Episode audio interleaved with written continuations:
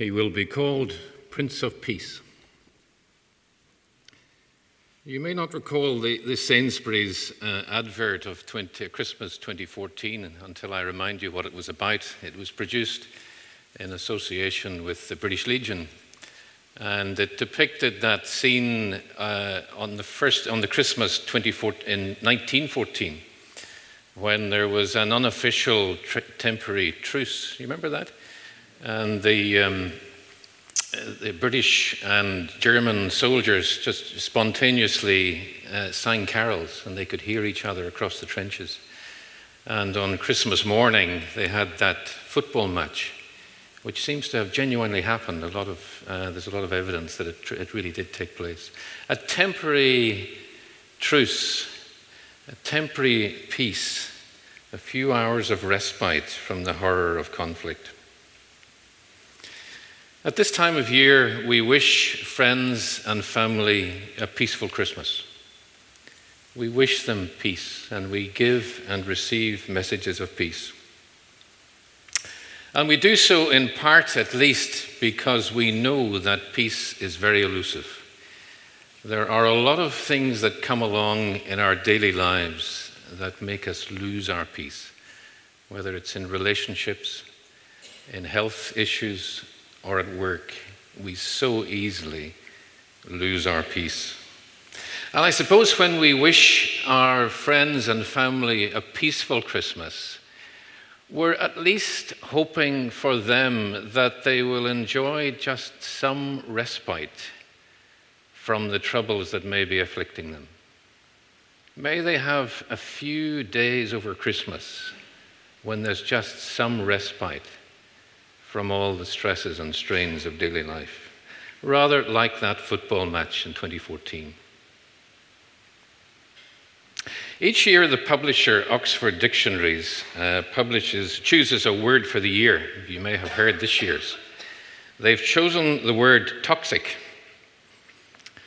From toxic substances in Salisbury to toxic politics, for many of us, toxic relationships, toxic oceans as, as we're more and more aware of the effects of plastic. And the Me Too movement drawing, putting the spotlight on toxic masculinity. You can see why they've chosen the word, even though, of course, there's so much good in our world and so much to celebrate. Peace seems a scarce commodity at times. His name shall be called Prince of Peace. And yet, peace is an inadequate translation of this Hebrew word shalom. The child to be born is actually the Prince of Shalom. And yes, shalom means peace. Of course it does, but it means so much more. It's not just the temporary absence of conflict or war or a temporary respite from a toxic world. It's much more than that. It's about wholeness, rightness, joy, or as one author puts it, I like this, it's about the way things should be. That's shalom. Shalom is the way things should be. He is the Prince of Peace. He's the one we celebrate tonight.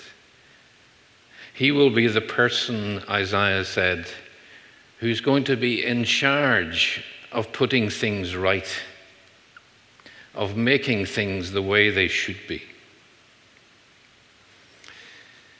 During the last evening that Jesus spent with his friends, John, in his gospel, spends quite a lot of time talking about that and describing what Jesus said to his friends.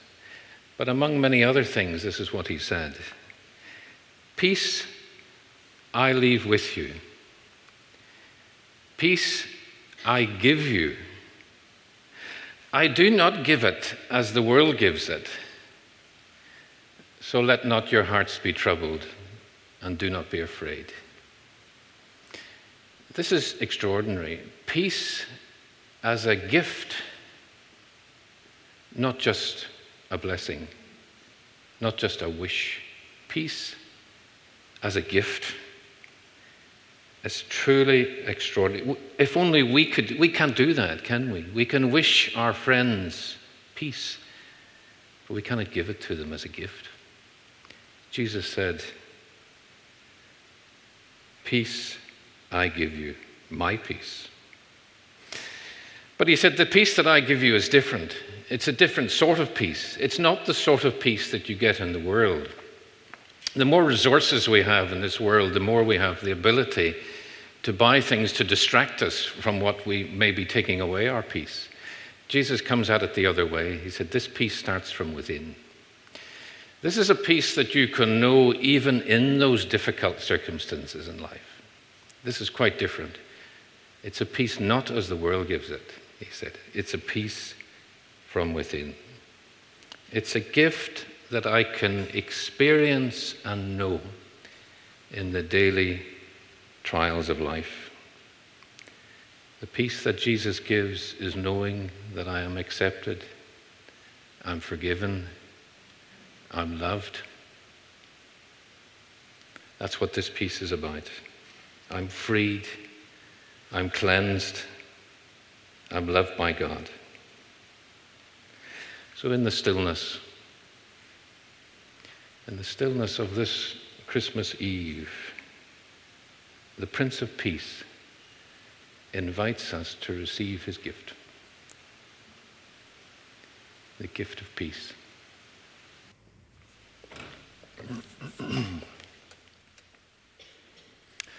Our wonderful tradition of singing uh, carols, uh, they're so rooted in our culture, aren't they? That when we're doing our Christmas shopping in shopping centres and supermarkets, some amazing lyrics come flooding through the buildings. Around this time last year, uh, it just, it's, it's implanted in my memory. I was at an aisle in a packed Sainsbury's, and my favourite carol came on, Hark the Herald Angels Sing. And we came to the is it the second or the third verse? Uh, Veiled in flesh, the Godhead see. Hail the incarnate deity. One of the, my favorite lines. I just was, and perhaps I should have done it, but I was just seized with this impulse just to say, stop. Just stop for a moment, my fellow shoppers. Just listen to this. Just get these words. Can we just put the mince pies down and take this in. This is awesome. And this is either true or it's not. God, what this really was God in human flesh, or this is fake news. There's nothing in between. It's one or the other. It's true or it's fake news.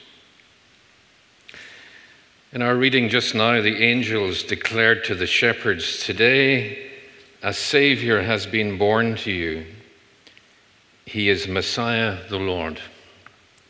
Today a Savior has been born to you. He is Messiah the Lord. Either that is the most solid truth in the world. It must be either the most solid truth that we will ever hear or we are wasting our time here tonight. And we may as well do as Richard Dawkins would suggest we just go home, have a drink, and forget the whole thing. There's really nothing in between. But if it's true, if it's true that that baby born really was Messiah, Savior, Lord of the world, then it's the most life changing news that we can ever hear. And it must translate into something completely life changing and not just something that gives us a warm glow, inner glow at Christmas. Today, a Savior has been born to you, an actual baby, a flesh and blood baby. And yet, Luke and the other gospel writers, of course, go on to describe the life of this truly extraordinary man. In many ways, an ordinary man, and yet in so many other ways, a truly extraordinary man. Ordinary in that with his friends, and I love these stories where they ate together, mourned together, fished together, talked together long into the night with his friends. An ordinary man in that sense. And yet at the same time, this is a man like no other. This is a man who calmed the storm, as our song has just reminded us. A man who could calm the storm, who could give sight to the blind, who healed the sick, who raised people from the dead. A life and a ministry that declared to us and demonstrated to us what the God we worship is really is like. This is what he's like. The mad pre Christmas rush is over. And here we are, as Jeannie said at the beginning, just to pause and think what really is all this about? Let's just reflect on this. And at a few, we've come to midnight communion. And a few minutes we're going to take bread and wine. And we're reminded that the God who became flesh voluntarily suffered with us and for us. And we'll be invited to the table behind me.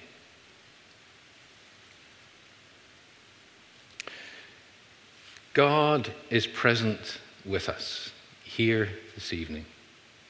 God, by His Spirit, is here. As we come forward, we will hear the words, the body of Christ broken for you, the blood of Christ shed for you. May the reality of this sink into each of us. There's one occasion in Jesus' ministry where he's in one of the villages around Galilee. This is what he said Come to me all you who are carrying heavy burdens, and I will give you rest. That invitation still stands. Come to me. Come to me, and I will give you rest. Come, and let us surrender into his presence. Come.